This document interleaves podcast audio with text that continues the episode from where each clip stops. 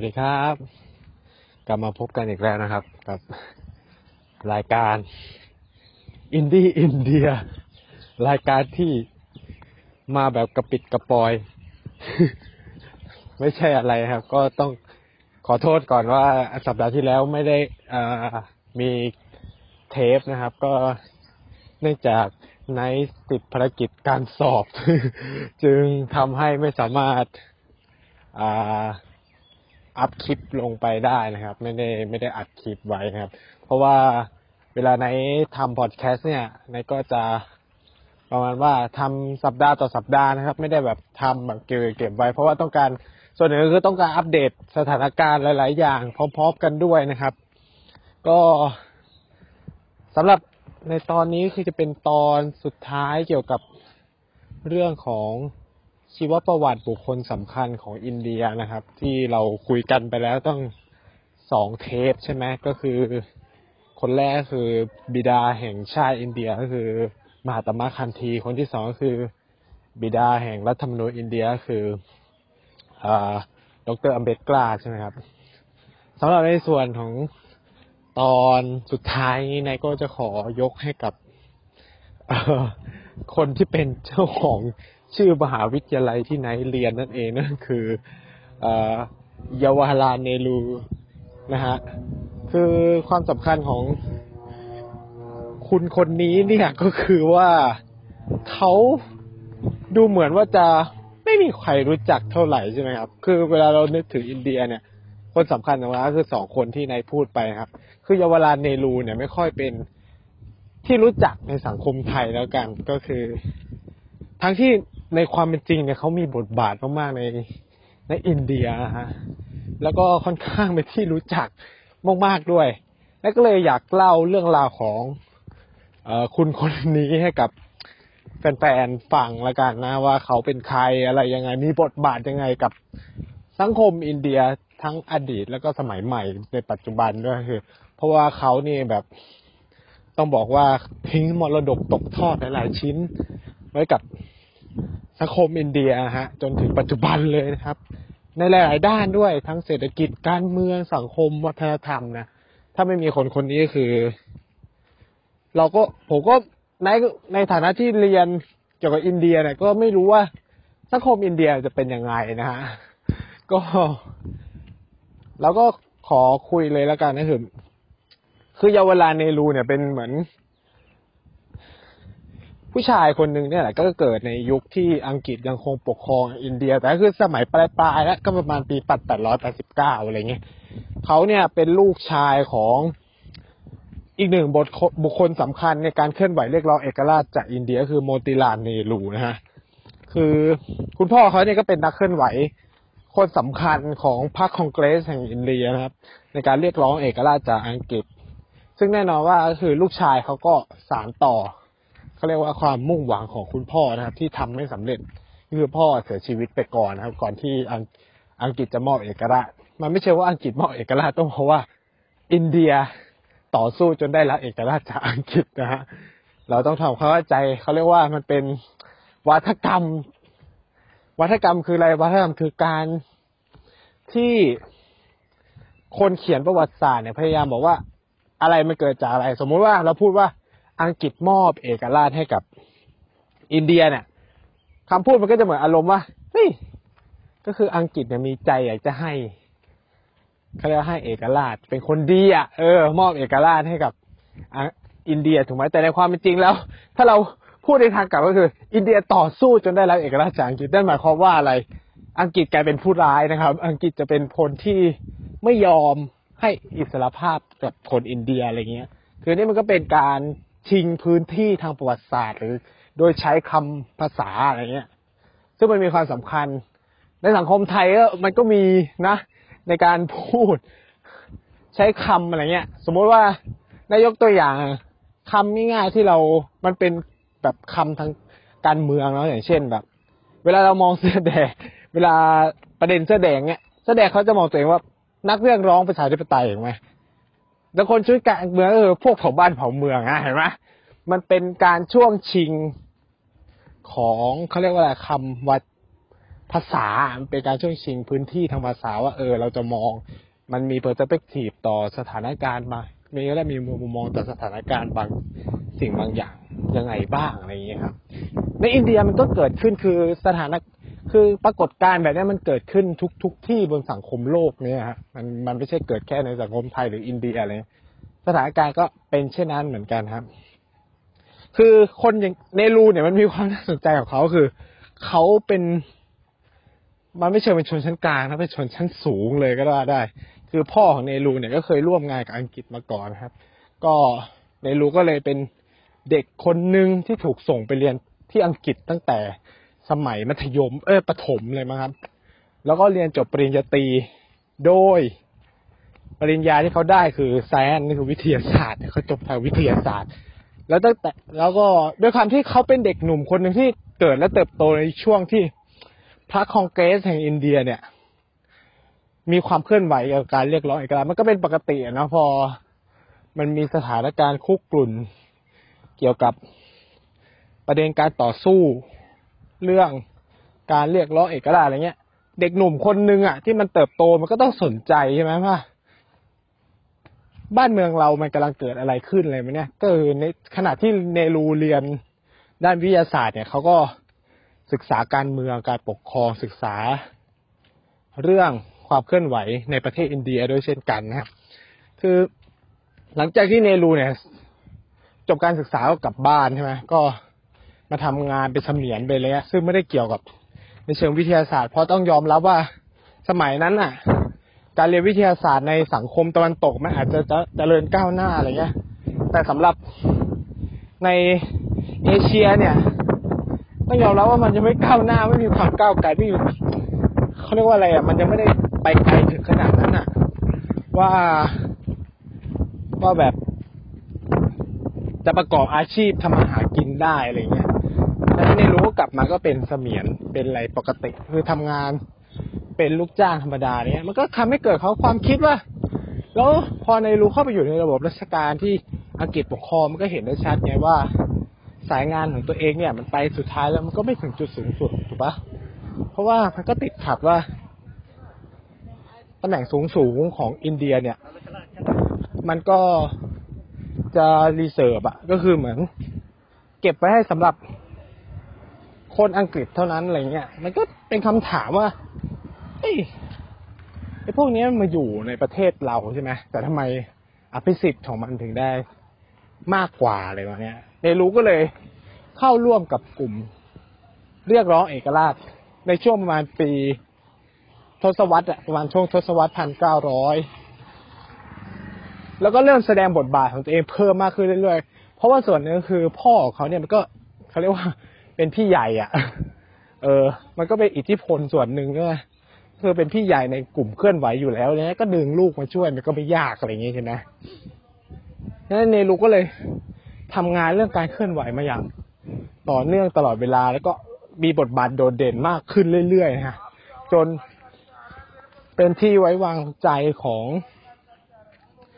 มหาตมะคานธีให้เข้ามาช่วยงานในตำแหน่งที่สูงขึ้นหล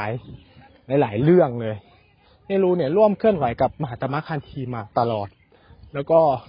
เขาก็คือมีความเขาเรียกว่าอะไรมีความเคารพนับถือในตัวของมหาตมะคานธีอย่างมากเนี่ยก็คือเวลาคานธีพูดอะไรเนี่ยส่วนใหญ่เนรูก็คือจะค่อนข้างเชื่อฟังอะไรเงี้ยจน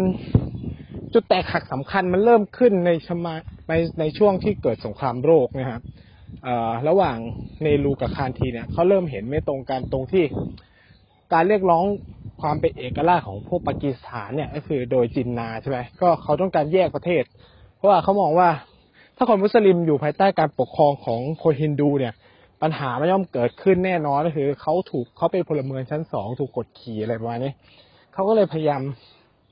เรียกร้องว่าต้องแยกเป็นอินเดียกับปากีสถานโดยปากีสถานก็คือเป็นคนมุสลิมแต่ถ้าเราคือถ้าเราทำความเข้าใจง่ายๆคืออีปัจจุบันเนี่ยที่เราเห็นว่ามีอินเดียบังกลาเทศแล้วก็ปากีสถานใช่ไหมคืออีสามประเทศเนี่ยมันคือคนกลุ่มเดียวกันอะมาก่อนเป็นคนชาติเดียวกันฟังกันรู้เรื่องพูดกันรู้เรื่องอะไรประมาณนี้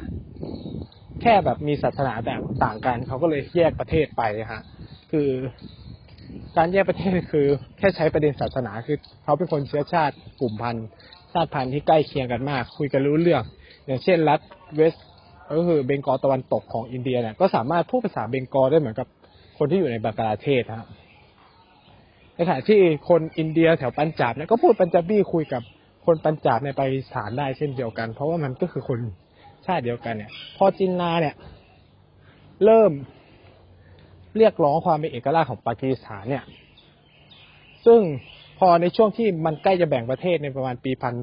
1946ใช่ไหม1947เนี่ยมันเกิดการได้รับเอกราชจริงๆเนี่ยเนรูก็เริ่มเห็นด้วยแล้วว่าการแยกประเทศเนี่ยมันจำเป็นเพราะว่าไม่งั้นมันก็จะแบบไม่จบอ่ะอินเดียก็ไม่ได้เอกราชทันทีเพราะว่าถ้ายังคุยกันไม่เสร็จอังกฤษก็จะไม่ให้ไงถูกไหมฉะนั้นเลยเนรูก็มองว่าจินนาอยากแยกก็แยกไปแล้วเขาก็คือมีอำนาจจริงๆอ่ะจินนาคือมีอำนาจในการปกครองพวกมุสลิมจริงๆในแบบอย่างรัฐในปากีสถานต่างๆเงี้ยรัฐสินรัฐปัญจาบตะวันตกอะไรเงี้ยคือเขาก็ครองเสียงข้างมากในกลุ่มนั้นแล้วเขาก็สามารถคอนโทรลได้ทั้งหมดในขณะที่เนรูไม่สามารถไปคอนโทรลคนพวกนั้นได้แล้วอะไรประมาณนี้ฉะนั้นเนรูก็เริ่มเห็นด้วยกับแนวทางนี้เพราะว่าก็คือก็อยากได้เอกราชเหมือนกันอะไรเงี้ยอินเดียก็ควรจะได้เลยเพราะไงอินเดียก็จะใหญ่กว่าอยู่แล้วอะไรเงี้ยแต่คันธีเนี่ยไม่เห็นด้วยเพราะคันธีไม่ได้มองว่า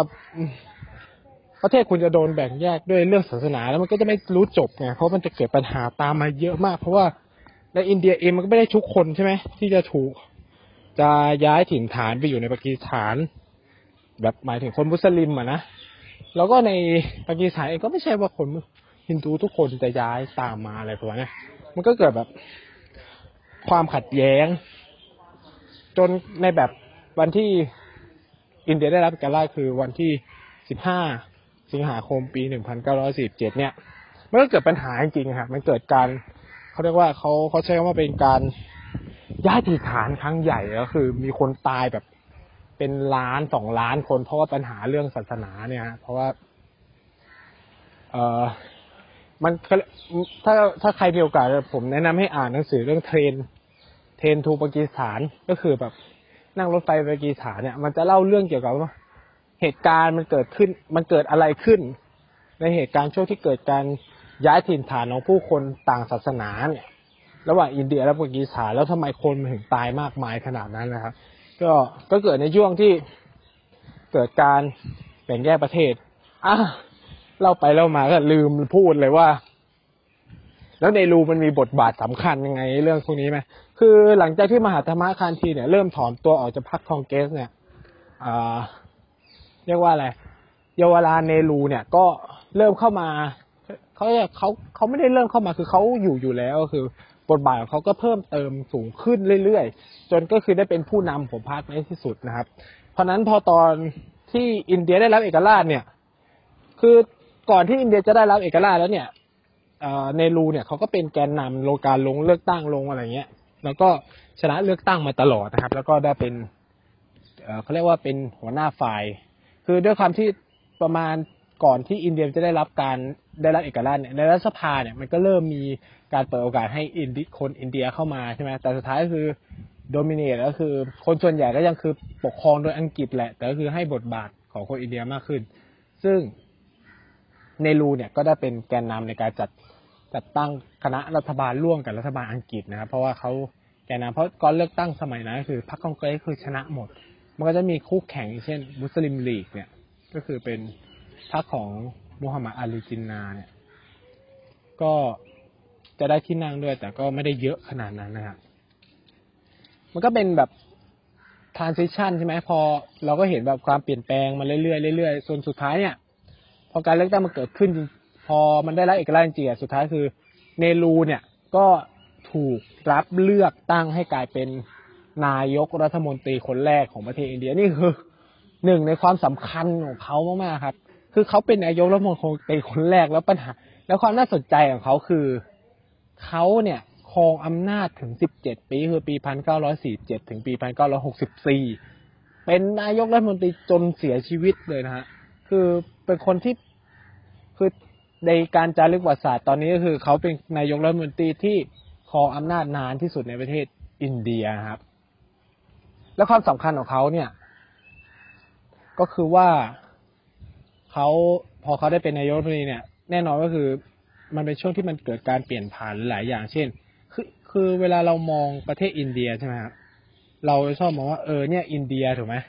เราเห็นแผนที่สวยๆแบบนั้นใช่ไหมแต่ในความเป็นจริงเนี่ยก่อนที่มันจะมาเป็นอย่างเนี้ยอินเดียมันเกิดจากการรวมรัฐเล็กรัฐน้อยเนี่ยรัฐมหาราชาเนี่ยเยอะมากๆครับกว่า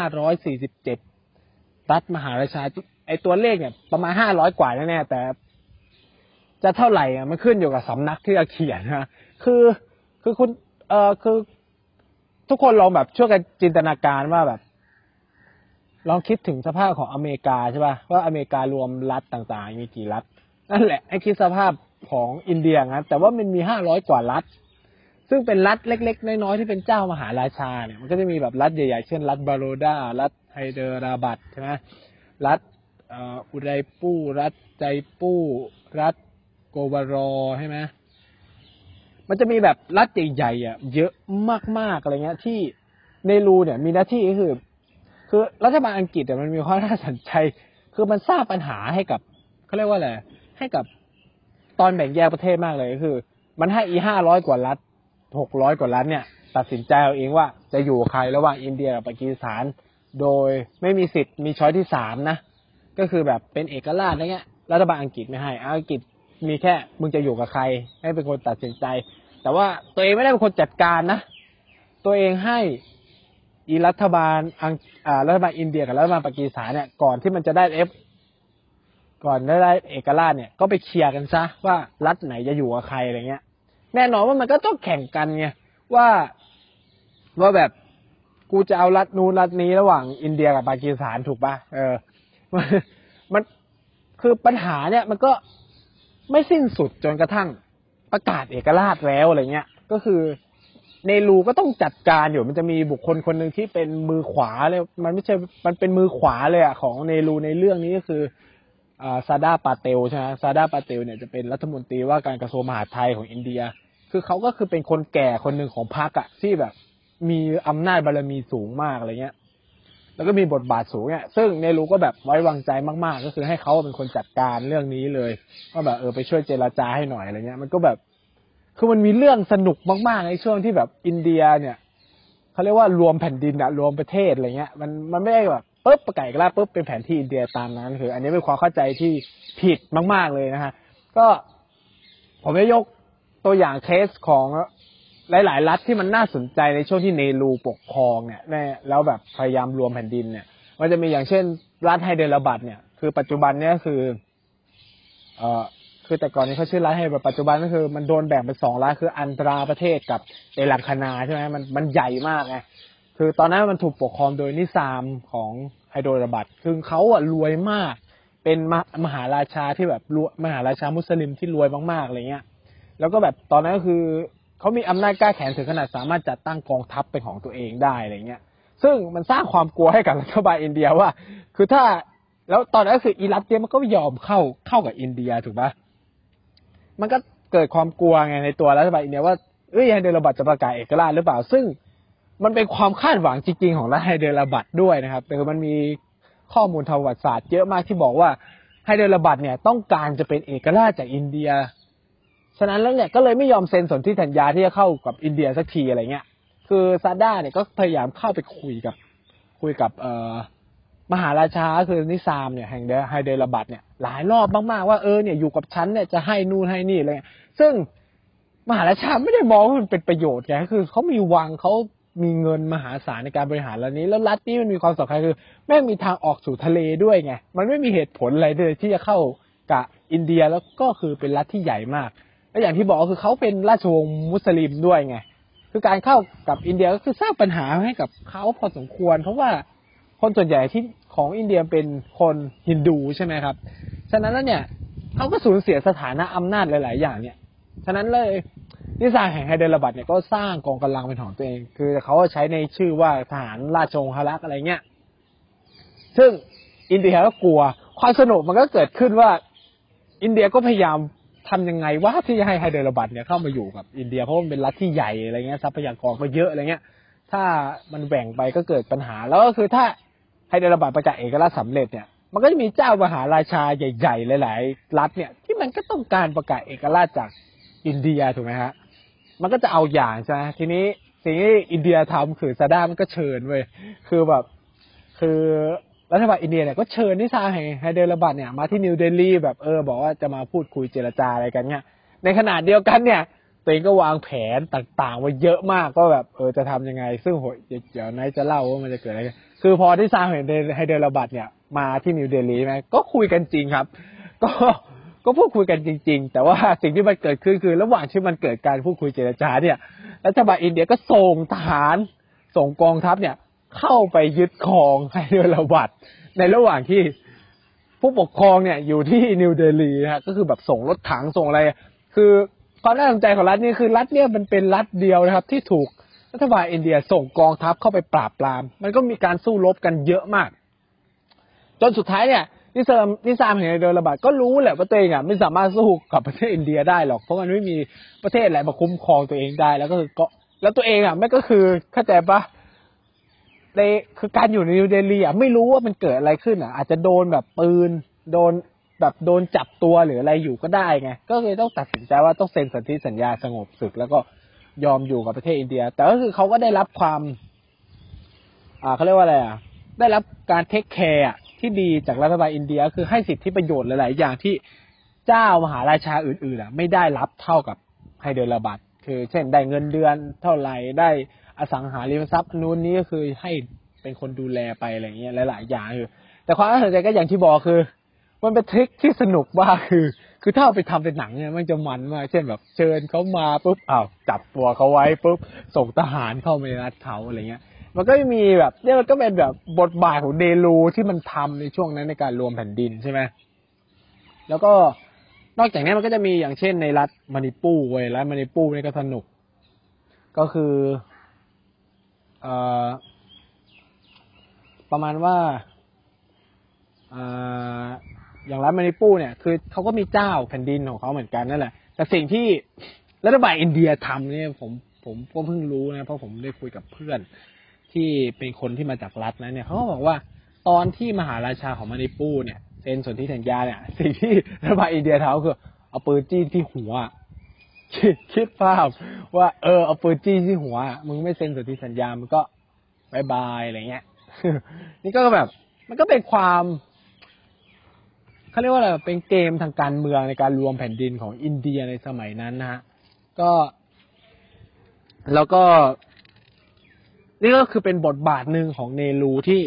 ที่ทำในช่วงที่เขาเป็นนายกรัฐมนตรีนะครับแล้วก็พอในช่วง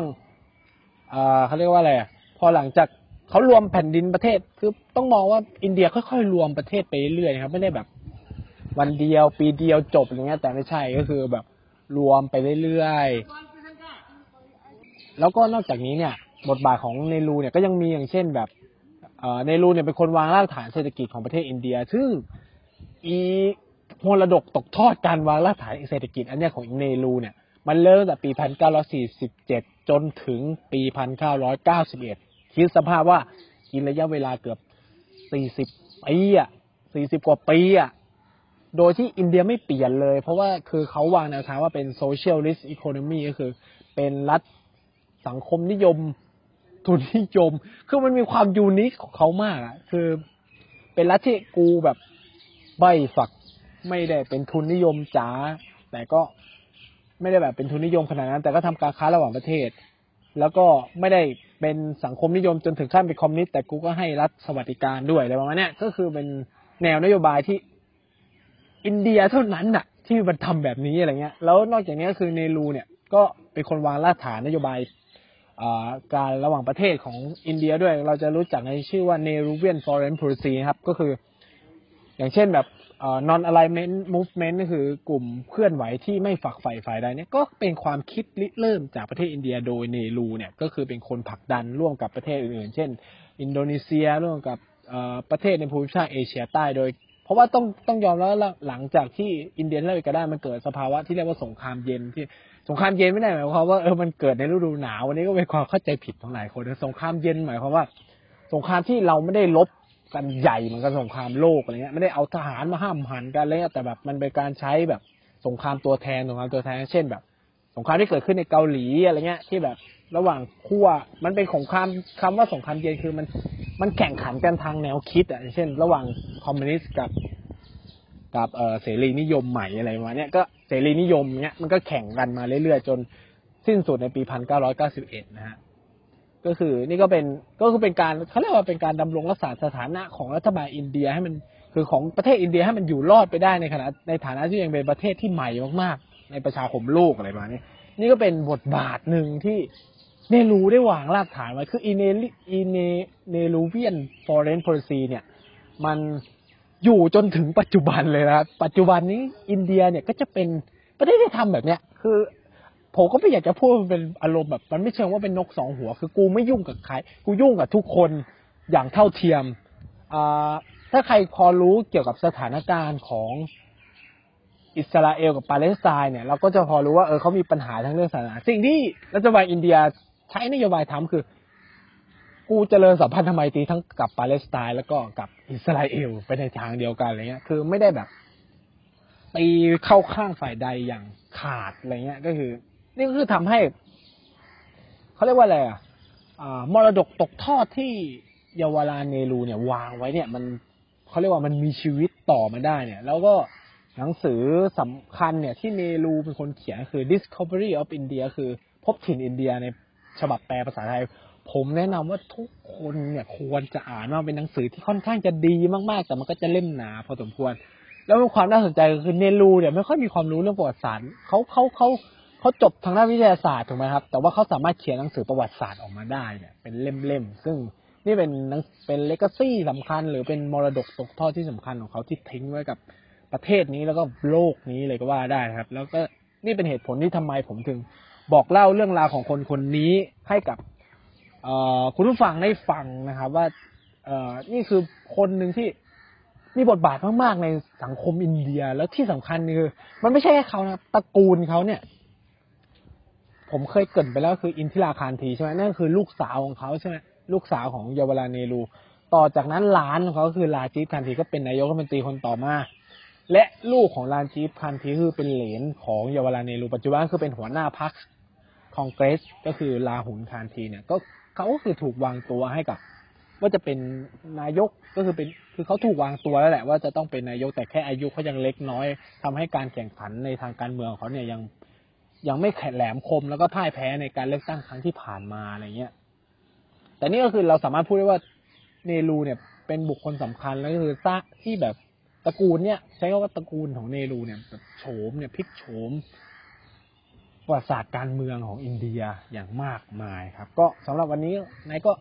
ขอจบรายการเพียงเท่านี้ครับสวัสดีครับ